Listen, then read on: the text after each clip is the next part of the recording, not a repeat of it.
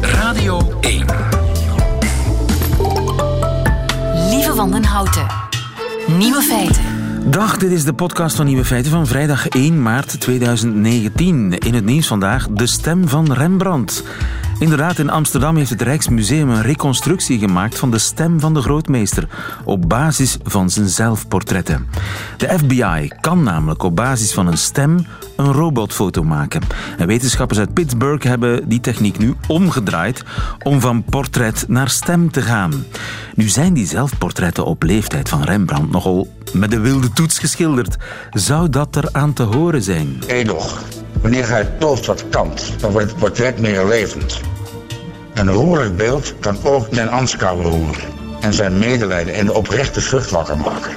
Ziet maar hoe ik Jezus schilder. Een mondje leeg eten, Rembrandt. Ik kan je nauwelijks verstaan. Hij zegt aanschouwer en ziet maar hoe ik Jezus schilder, schilder, aanschouwer. Waar doet Rembrandt mij aan denken? Wat Rob. De andere nieuwe feiten vandaag. De lift van de NOS in Brussel kan niet gemaakt worden zolang de regering in lopende zaken is. Nieuwe premies moeten boeren helpen om de hamster te redden. Nickelback is niet langer de meest gehate band. En Boer zoekt vrouw is uitgevonden in Spanje in 1985 om een dorp te redden. De nieuwe feiten van Arnoud van den Bossen, de komiek, hoort u in zijn middagjournaal. Veel plezier. Nieuwe feiten. Hallo. Het gaat heel slecht met de hamster en de boeren kunnen hem redden. Inge Nevelsteen, goedemiddag. Goedemiddag. Je bent hamstercoördinator. Is dat, is dat een beroep? Ben je in dienst van de Vlaamse overheid? Uh, nee, ik werk voor regionaal landschap Haspelbouw en Voeren. Dat is een VZW. Maar het is wel een opdracht van de Vlaamse overheid. Dat jij hamstercoördinator bent. De premies die Ja. Vlaamse boeren kunnen krijgen voor de, hun hamstervriendelijkheid, zal ik maar zeggen. Die premies verhogen. Gaat het zo slecht met de hamster? Ja, het gaat zeer slecht met de hamster. Er zijn er maar een paar tiental niet meer over. En die leven gewoon in het wild. Die tientallen, die paar tientallen. Ja, Waar leven die eh, hamsters? een hamster is een akkersoort. Dat wil zeggen in eh, vooral graanpercelen van landbouwers. Eh, de hamster is oorspronkelijk een steppensoort en die is met de landbouw meegekomen tot in ons land. En waar leven die nu precies? Is dat in een bepaalde provincie, een bepaald dorp, een bepaald gebied? Mm, Ja, Limburg, de stad Tongeren en dan een klein dorpje Wiedooien. Daar in de streek leven er nog. Maar dat is dus nog maar een heel klein gebiedje waar ze nog voorkomen. Eén dorp, het laatste dorp met hamsters, is Wiedooi. Ja, en ik vergelijk het soms met de, de Romeinen. Want daar was ook nog één dorpje dat weerstand bood. Ro- Tongeren is een Romeinse stad. Dus onze hamsters zijn de dapperen die nog weerstand bieden. Weerstand waartegen, want waar hebben die hamsters dan zo'n last van? Een hamster, dat is een klein diertje. Die is prooi van heel veel andere roofdieren. Als een hamster zijn hoofd boven de grond steekt en een roofdier ziet die, dan wordt die opgegeten. Dus een hamster heeft behoefte aan dekking om over het veld te kunnen lopen zonder dat ze gezien wordt. Dus die heeft een gewas nodig dat hoog genoeg op de akker staat. En vroeger ehm, in de landbouw waren er zo hoekjes en kantjes, waren de percelen kleiner, dus er was altijd wel een plekje waar een hamster terecht kon. Nu is die landbouw veel intensiever geworden, de percelen zijn groter geworden. En als er één akker gemaaid wordt of geoogst wordt, dan kan die hamster vaak nergens naartoe. Want een hamster is een klein diertje, die gaat maar een meter of honderd of een paar honderden meters. En als ze in die afstand geen geschikt gebied vindt, ja, dan, dan heeft ze pech. Ja, Dus vogel wij voor de proberen kat. nu... Ja, ja, inderdaad, letterlijk. En dus de boeren kunnen niets doen. Ja, inderdaad. Dus wij vragen aan de landbouwers om tegen vergoeding. Ze kunnen bij de Vlaamse Landmaatschappij ehm, beheerovereenkomsten afsluiten. En daardoor hebben ze een, overeenkomst voor vijf jaar. Als ze dan vijf jaar bepaalde gewassen op de akkers zetten die goed zijn voor de hamsters, worden die landbouwers daarvoor vergoed. Want dan kunnen ze natuurlijk geen andere gewassen op die akkers stelen. Ja, maar die premies die bestonden al, maar waren kennelijk niet echt een groot succes. Ehm, er waren twee premies. De ene had wel succes, de andere minder. Maar die premie die geen succes had, het probleem is, ehm, dat was hamstervriendelijke nateelt, die kwam na de, ro- na de gerst. Nateelt, Maar er is niet zo heel veel gerst ook. meer in dat gebied. Ja. Dus er was niet zo heel veel gerst meer in het gebied, of minder. Dus het was moeilijk voor de landbouwer om dat dan te doen, omdat die teelt ook meer roteert over de akkers. En dat ging niet zo makkelijk. Dus door die beheerovereenkomst te verhogen, hopen we dat meer landbouwers geneigd zijn om terug opnieuw gerst op de akkers te zaaien. En als de gerst geoogd is, om dan iets anders te zaaien, een Ja. nateelt. Ik wist niet eens dat dat bestond. En Ja. die nateelt is een zegen voor de hamsters. Inderdaad, want gerst is het gewas dat het vroegst opkomt op de akker. Dus daar heeft de hamster het vroegst teken van, maar wordt ook het vroegst geoogst. Ehm, als er dan tarwe naast staat, tarwe wordt later geoogst. Als we dat dan kunnen afwisselen, als na de gerst opnieuw een ander gewas komt, dan kan die hamster altijd ergens terecht. Ja, ja. eh, als de herfst geoogst wordt, kan die naar de tarwe. En dan als de tarwe geoogst wordt, kan die naar die nateelt. Ja, Inderdaad. En, En, dat dan is er soort, nog een soort gras of zoiets. Eh, Japanse haver. Japanse Dat haver. is een. Ja. Japanse haver is ook een graansoort, maar niet echt een commerciële graansoort. Ja.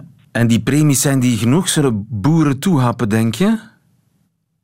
Ik hoop het wel, want die zijn berekend door een professional. Dus ik, eh, ik ben er eigenlijk bijna zeker van dat dat wel gaat werken. Ja. En gaan jullie dan hamsters uitzetten? Dat is op termijn de bedoeling, ja. Maar voordat we hamsters kunnen uitzetten, moet natuurlijk eerst het leefgebied helemaal in orde gemaakt worden. Want anders is het eigenlijk dweilen met de kraan open. Ja, de hamster moet eerst voldoende plaats hebben om te kunnen leven voordat we er nieuwe kunnen bijzetten. En eh, hamsters, hebben die nut? Ehm, dat vragen heel veel mensen mee. Maar dan vraag ik, hebben mensen nut? En dat is iets heel typisch menselijk om te denken dat alles... niet in elk geval, maar... Ja, niet Ja, allemaal, het is maar... heel typ- ja, het is iets heel typisch menselijk, Ja. typisch menselijk om daar een nut aan te willen verbinden. Dat is niet zo één op één, maar je kan wel zeggen waar de hamster zit, daar is de landbouw nog van goede kwaliteit. Daar is nog biodiversiteit in het landbouwgebied. En dat is eigenlijk wel zeer belangrijk. Als we nu horen de laatste tijd, ehm we hebben landbouw nodig om in leven te blijven, maar als de bodem wordt uitgeput, dan gaat het met de landbouw ook de verkeerde kant op. Ja. Waar dat de hamster zit, is het nog goed. Ja, een hamster is een soort van eh kanariepiet voor de landbouw. Dankjewel, Inge Nevelsteen. Goedemiddag. Nieuwe feiten. De ontdekking van België. De Belgwording van een Nederlander, Sander van Horen, is correspondent Brussel voor de NOS na tien jaar in Beirut. Elke week leert hij ons land een beetje beter kennen. Dag Sander. Goedemiddag. Wat heb jij deze week meegemaakt, Sander? Nou, een aantal dingen die me eh, opvielen of die ik heb meegemaakt. En ik, ik, al denkend kwam ik erachter dat het eh gemene deler eigenlijk is de, de Belgische, maar toch ook wel de Nederlandse worsteling tussen wat laat je aan de markt over en wat regel je eh, als overheid. En ik, ik bedoel, het hallucinante deze week was een bezoek aan de huisarts met mijn kinderen. Die waren namelijk ziek geweest, zoals bijna elke Belg de afgelopen Ja. maanden wel ziek is geweest. En ik zelf ook. En ja, Nederlanders die houden eh, zichzelf en hun kinderen thuis. Je gaat eh, pas als je echt op sterven ligt ongeveer naar de huisarts. En eh, dat deed ik dus ook. En het bleek gewoon die verkoudheid te zijn. Dus na drie, vier dagen gingen ze weer naar school. En school meldde mij doodleuk dat ik even zo goed een doktersbriefje nodig had. Dus ik ben enigszins besmuikt naar de dokter getogen met mijn twee kinderen. En gevraagd om te verklaren dat ze ziek waren geweest. Wat natuurlijk eigenlijk best een hele rare vertoning is. En dat is voor jou een hallucinante ervaring. Ja, terwijl, eh, kijk, dan, dan wreekt zich dat ik al een tijdje uit Nederland weg ben. Want ook in Nederland is het zo dat als jouw eh, kind eh, langer dan een aantal dagen, één, twee of drie, eh, weg is van school, dan heb je in verband met de leerplichtwet een officiële verklaring nodig. Dus ook in Nederland moet je naar de huisarts. Alleen, ja, ik ben natuurlijk verwend door Libanon, eh, waar we, eh, voordat we naar België verhuisden, zes jaar gewoond hebben. En ja, daar maalde niemand erom of een eh, kind van, van school was. En ja, dan, als je een goede verklaring had, dan was het al snel goed. En ziek zijn is een goede verklaring. Er was geen doktersbriefje voor nodig. Sterker nog, Ja.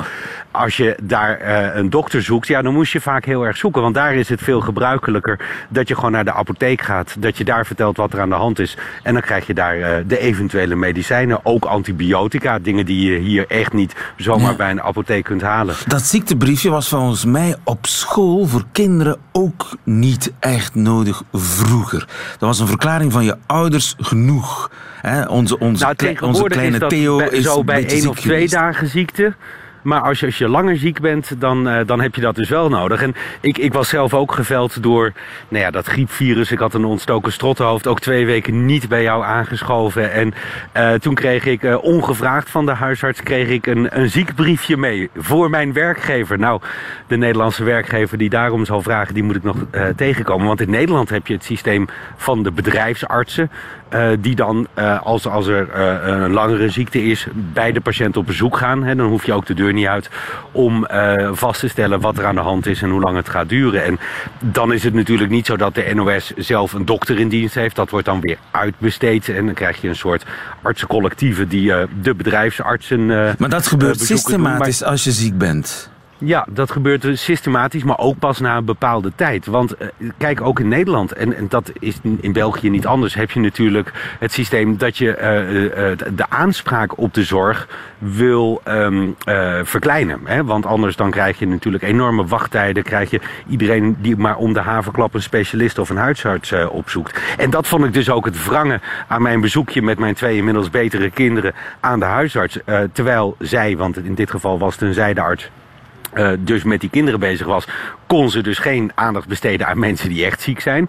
Ik moet daarvoor betalen, want er gaat een deel remgeld vanaf. Eh, terwijl dat ook niet nodig is. Dus daar zie je dat het aan alle kanten dan een beetje scheef gaat. Aan de andere kant, ja, de leerplichtwet en het vertrouwen op mijn blauwe ogen dat ik de kinderen niet voor een of ander eh, leuke midweek vakantie eh, thuis heb gehouden. Ja, je moet het op een of andere manier wel controleren. Ja, het ziektebriefje.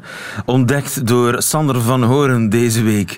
Het standaard eh, ziektebriefje bij eh, afwezigheid in En, en trouwens, eh, nog even over, want dat vond ik ook wel. Hè, die, die, wat laat je aan marktpartijen over en welke druk ontstaat er dan? D- deed me bij een heel ander onderwerp ook de controle op Zaventem daaraan denken. Hè, waar die man met die nepbomgordel doorheen was weten te komen. En die controle die wordt uitgevoerd door een private partij... die natuurlijk door de luchthaven Zaventem eh, enorm onder druk wordt gezet... om het allemaal zo goedkoop mogelijk te doen. Door de reiziger om het zo snel mogelijk te doen. En dan zie je dus dit soort dingen ontstaan. Ik vind het niet meer dan logisch dat er dan fouten gemaakt worden onder die druk van de markt en onder de. Ja, en dat vinden we dan heel erg erg met z'n allen. Dan verandert het weer een beetje. Maar ja, eh, totdat wij met z'n allen meer willen betalen voor de zorg en voor het reizen, zul je dus zien dat er. eh, dat er fouten gemaakt worden. Denk je dat je met een bomgordel op Schiphol door de controles geraakt? Ik weet het niet. Het lastige is natuurlijk, en dat zag je ook met die aanslagen nu bijna drie jaar geleden, dat dat nog voor de controle gebeurde. Hè? Dat werd gisteren ook vastgesteld eh, rondom Zaventem. Eh, volgens mij de controle op Schiphol is iets geavanceerder wel. Want voordat je daar eh, eh, voorbij de controle bent, ben je echt door een bodyscan gegaan. Hè? En dan zie je dus inderdaad eh, eh, zo'n zo'n ding om je heen draaien, die scan. En volgens mij is dat wat geavanceerder. Aan de andere kant, deze man die schijnt het verhaal te hebben gebruikt dat hij last had van zijn rug en dat hij een soort harnas had. Ja, dat soort dingen, dat zal op Schiphol ook gebeuren. Ja. En verder, lieve, nou ja, dat is misschien meer een persoonlijke frustratie, maar ik, ik heb last van de regering in lopende zaken. Je hebt last van de regering in lopende zaken. We zitten in een gebouw, eh, het kantoor van de NOS in Brussel, in een eh, gebouw dat beheerd wordt door de federale overheid. En daar is al wekenlang een lift kapot. Ja, Ja? sorry, dit is een beetje misbruik maken van jou om mijn persoonlijke grief een beetje te ventileren. Maar daar is een onderdeel voor nodig voor die lift van 6000 euro. Ehm, daar moet dus een handtekening komen ergens op een ministerie. Maar ja, een ministerie in lopende zaken met een begroting, eh, ik heb het ook maar geleerd, een begroting in twaalfden. Dus die handtekening die komt maar niet. Dus als je op een gegeven moment een afgetraind lijf tegenover je ziet in de studio, dat ben ik die eh, noodgedwongen vijf verdiepingen met de trap gaat. Al wekenlang. En de boodschap was, zolang het een regering in lopende zaken is, kan het ook nog wel even duren. Maar wacht eens even. Dus deze regering in lopende zaken kan geen lift herstellen. Nou ja, elke uitgave moet drie keer omgekeerd worden. En omdat je dus geen nieuwe begroting hebt, alhoewel nu die kwartaalbegroting volgens mij sinds gisteren zit daar wat meer licht in. Eh, maar eh, zolang dat het geval is, moet elke uitgave tegen het licht, eh, licht gehouden worden. En krijg je dus ambtenaren die het zekere voor het onzekere nemen en die handtekening maar niet zetten of pas heel laat. Ja. Hoe leuk vind je België nog, Sander? nou ja, als je het eh, scoort op de as van verwondering, dan vind ik het nog heel erg leuk. Want dan scoor scoort het nog heel erg hoog. Ja, En verder weet je, lieve, het is natuurlijk ook weer zo. Als ik in Nederland zou wonen, zou ik me over hele andere dingen opwinden. Misschien kleinere dingen, maar eh, de opwinding zou niet minder zijn. Ja, maar je hebt al heel veel bijgeleerd, hè, qua taal ook. Eh, dat brengt ons bij de taaltest, de woordenlijst. De, de wekelijkse afstraffing van mijn taalkennis, ja, ik, ik weet het. Kom maar. Wat is een valling? Een valling. Al sla je me hartstikke dood. misschien, misschien hadden jouw dochters gewoon een valling. Een, eh, een off-day, zeg maar, zo'n een- even geen zin. Een het valling niet zijn. is algemeen Vlaams voor een verkoudheid. Ah, oké. Ik heb een valling. dat hadden ze. Ja, ik heb een valling. Of ze kunnen gewoon een beetje mottig zijn geweest. Wat is mottig? Mottig is gewoon niet helemaal lekker. Eh, Juist, ja. Die kennen we ook. Ja, ah, die ken je in Nederland ook. Ja. Ik, ben, eh, ik ben helemaal Ja, mottig. wordt niet veel gebruikt, maar we kennen hem wel. Ja, maar gelukkig was het geen attack. Een hartaanval. Of is dit een hersen... Nou, een hersen... eh, infarct. Ja, dat noemen ze een een attack is eigenlijk Ja. een beroerte. Maar het wordt ook wel eens voor een ja. hartaanval gebruikt hoor. Een attack. Een attackske. Ja, dat is Dus dan uit een het klein Engels een attack. Ja. Ja, ja, ja. Eh, Maar je kunt er wel de seskes van krijgen. De zeskes, geen flauw idee, echt niet. De seskes. Ja, eigenlijk, ik denk dat de meeste Vlamingen het woord gebruiken zonder het precies te weten wat het betekent. Want het is meer een uitdrukking. Ik krijg er de seskes van. Eh, de wippers, de rillingen. Ja, ja zou- ik, volgens mij zijn seskes zenuwen. Maar je gebruikt het voor... Ja, als je, het, als, als je het ergens van op de heupen krijgt, ik, dan heb, krijg je er de seskes van. Ja. Dus ik krijg de zeskes van de wekelijkse taaltest. Je krijgt de seskes van de wekelijkse taaltest van de regering in lopende Ja, zaken. nou, tak zou het nog net niet zijn, maar eh, ja, ik voel me de afloop altijd flink mottig. Zeer goed, als je maar geen valling krijgt. Dankjewel. Nee, precies. Sander van Horen, tot volgende week. Nieuwe feiten. Ja, we zouden naar Spanje gaan, maar er is eh, iets tussen gekomen. Want Nickelback, en dat is toch wel groot nieuws, Nickelback is niet langer de meest gehate band ter wereld. Never made it as a wise man. I couldn't cut it as a poor man stealing. Tired of living like a blind man.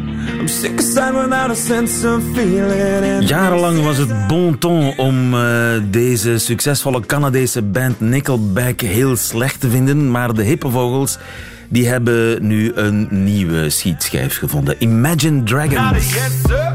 Not a follower. Fit the box, fit the mold. Have a seat in the foyer. Take a number.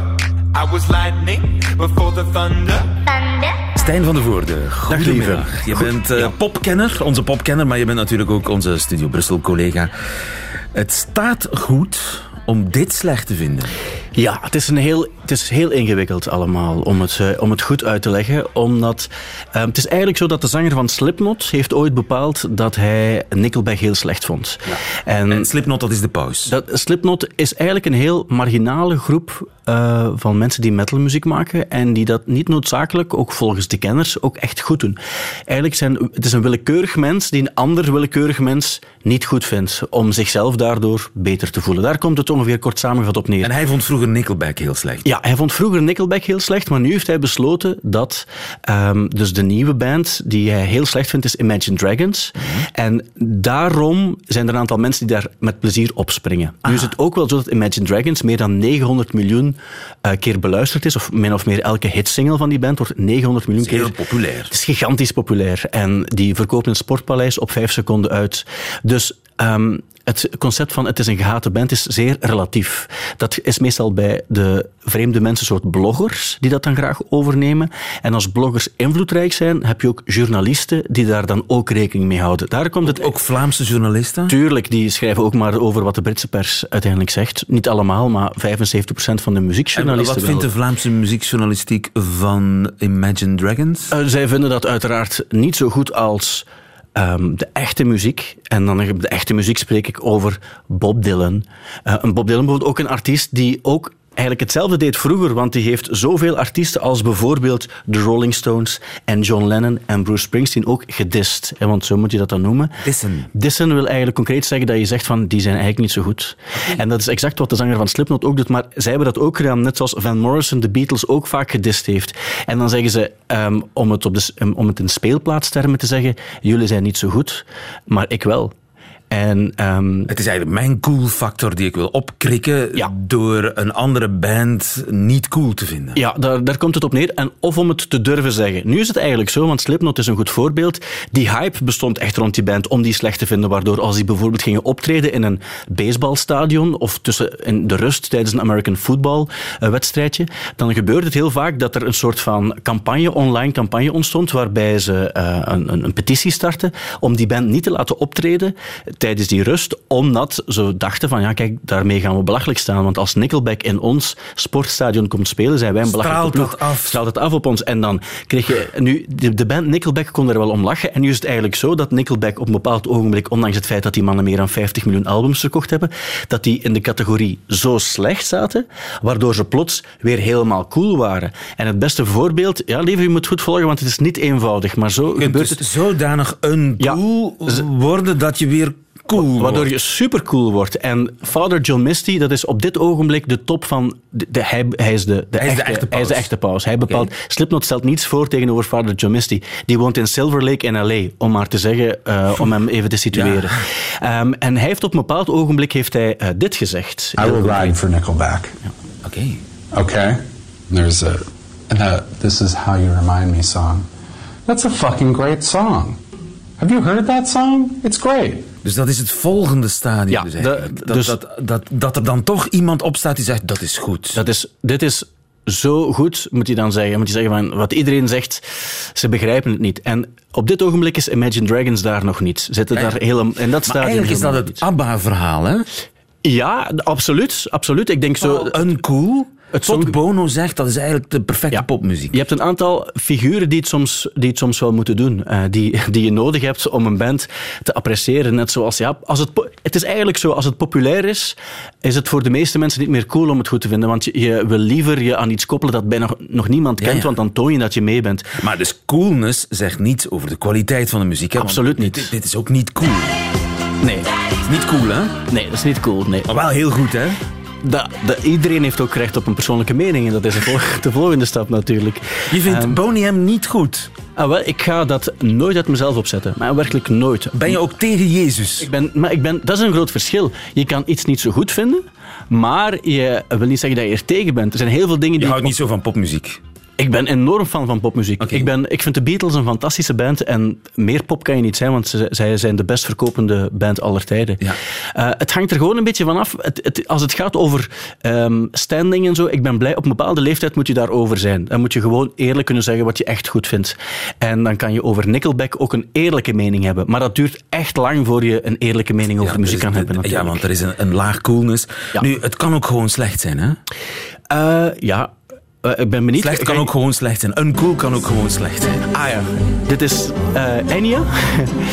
ik, ik weet niet, ik heb het niet opgezocht of zo. Ik weet niet, ik denk dat zij ook effectief 100 miljoen platen verkocht heeft of zo. Ooit. Ooit. Maar dan, dan is op een gegeven moment het besef gegroeid, denk ik, bij al die kopers ook, bij iedereen. Zo van, dit, wat, wat hebben we eigenlijk gedaan? Het is een tijdskader dat, is je, dat je erbij moet eh, eh, plaatsen, uiteraard. Hoewel, ja, ik, ehm, dit kan je dan weer om- omwille van de kitschfactor weer goed. Er, is wel, er bestaat denk ik zelfs bij deze muziek een soort van reden waarom je het wel goed kan vinden als je echt je best doet. Nieuwe feiten. Radio 1. Boer zoekt vrouw is eigenlijk een Spaanse uitvinding. Sven Duitens, goedemiddag. Goedemiddag, lieve. Onze man in Spanje. Wanneer is Boer zoekt vrouw ontstaan? Boer eh, zoekt vrouw is ontstaan in 1985. Een verhaal dat al meer dan 30 jaar bestaat. En het is ontstaan in Plan, een gehucht hoog in de Pyreneeën in de provincie Huesca. Het was een dorp waar op dat moment 40 vrijgezellen leefden, 40 boeren en er was maar één boerin, boerin om mee te trouwen. Er was zo weinig volk eh, in, eh, in het dorp dat zelf het bordeel in het dal dicht moest. Dus die mannen op een avond keken die naar een Amerikaanse western, Westward Woman, met Robert Taylor en Denise Darcel. In het Spaans is dat de Caravana de Mujeres. En die mannen kwamen dus op het idee om in de plaatselijke krant een advertentie te plaatsen eh, waarin ze schreven vrouwen gezocht tussen 20 en 40 jaar voor een huwelijk om het dorp te redden. En wat de mannen niet wisten is dat hun advertentie over de hele wereld bekeken werd. Er kwamen tv-ploegen uit heel Europa om naar plan te gaan kijken hoe de reactie zou zijn. En uiteindelijk kwam er een reactie van 67 vrouwen die met drie bussen uit Madrid, Barcelona en Saragossa naar plan trokken. Uh, dus om kennis te maken met die vrijgezellen. Ja, het was echt een sprookje. En is het dorp gered? Wel, drie dagen zijn die vrouwen in dat dorp gebleven, maar niemand weet hoeveel stelletjes er uiteindelijk gevormd zijn. Ondertussen is het dorp uh, in, uh, in, in veel slechtere situatie. Die, die 40 vrijgezellen, de meeste van die vrijgezellen zijn vertrokken. En er blijven nog maar een paar hoogbejaarde mannen over. En dat is eigenlijk een situatie die men heel Spanje terugvindt. Ja, want dit is 30 jaar geleden, 1985. Dus die plattelandsvlucht die is, uh, neem ik aan, sinds die tijd niet gestopt. Integendeel.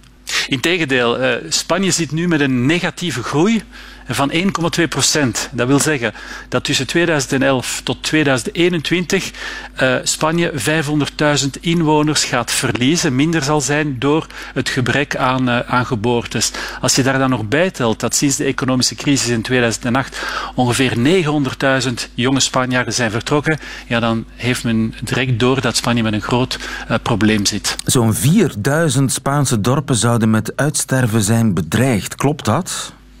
Ja, dat klopt. En er zijn zelfs uh, immobiliënkantoren die gespecialiseerd zijn in het verkopen niet van huizen, maar van hele dorpen.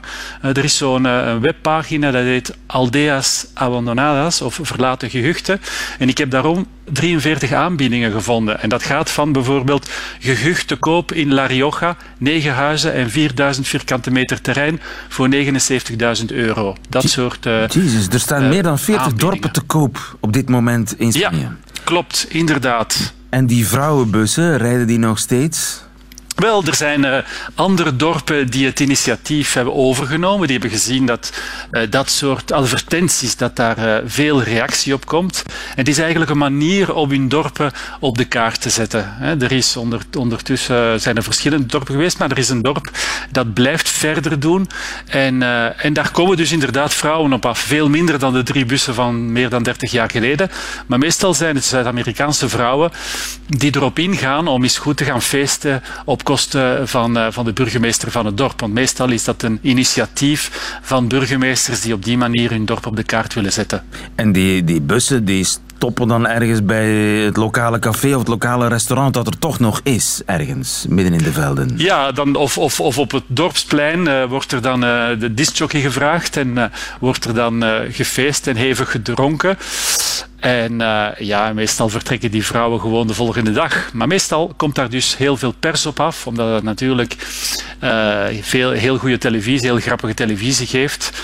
En, uh, en het zorgt er soms ook voor om andere mensen aan te trekken, want het zijn vooral families die die dorpen nodig hebben. Jonge families met kinderen die er dan voor zorgen dat opnieuw de school kan uh, opengaan en dat er opnieuw leven komt in die, uh, in die dorpen die uitsterven. Ja, want je zal maar een jonge boer zijn hè, op het Spaanse platteland en je moet op zoek naar een, een vrouw.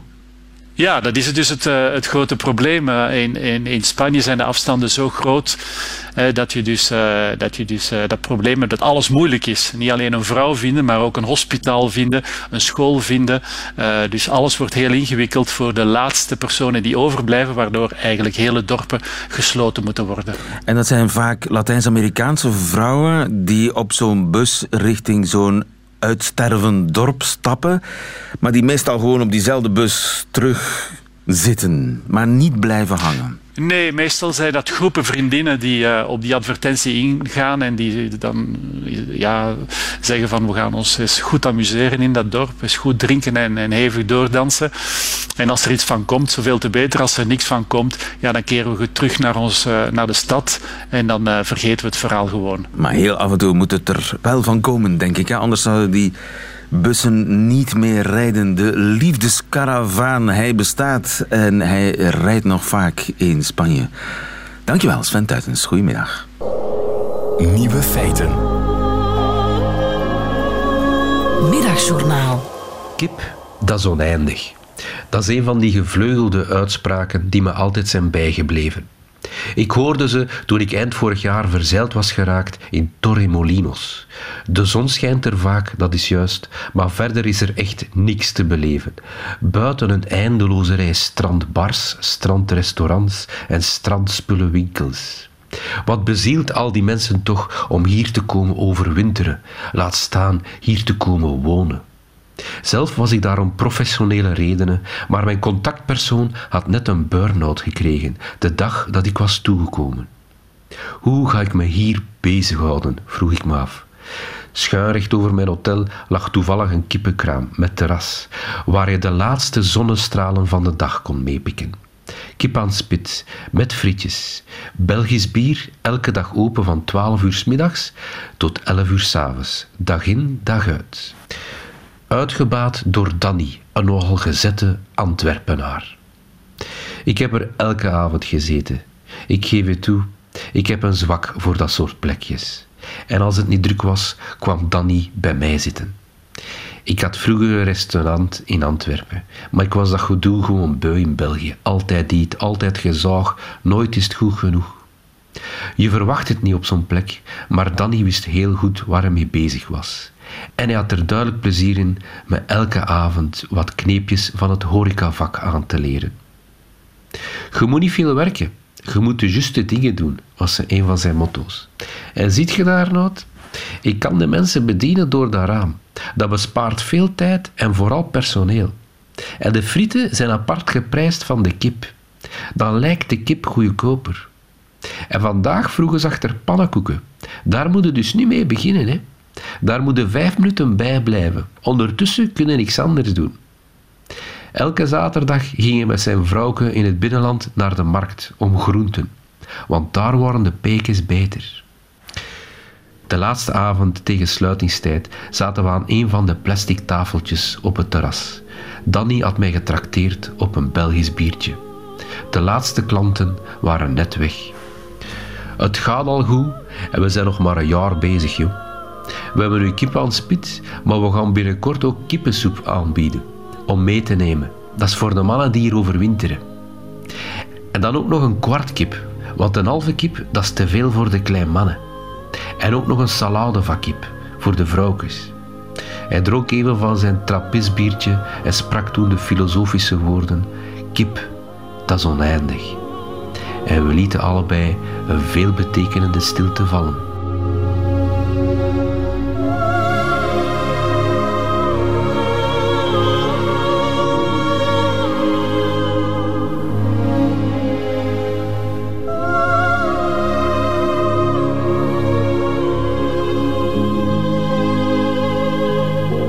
Van den Bossen in het Middagjournaal. Meteen het einde van deze podcast. Maar u vindt er nog veel meer op radio1.be en op de gebruikelijke podcastkanalen. Tot volgende keer.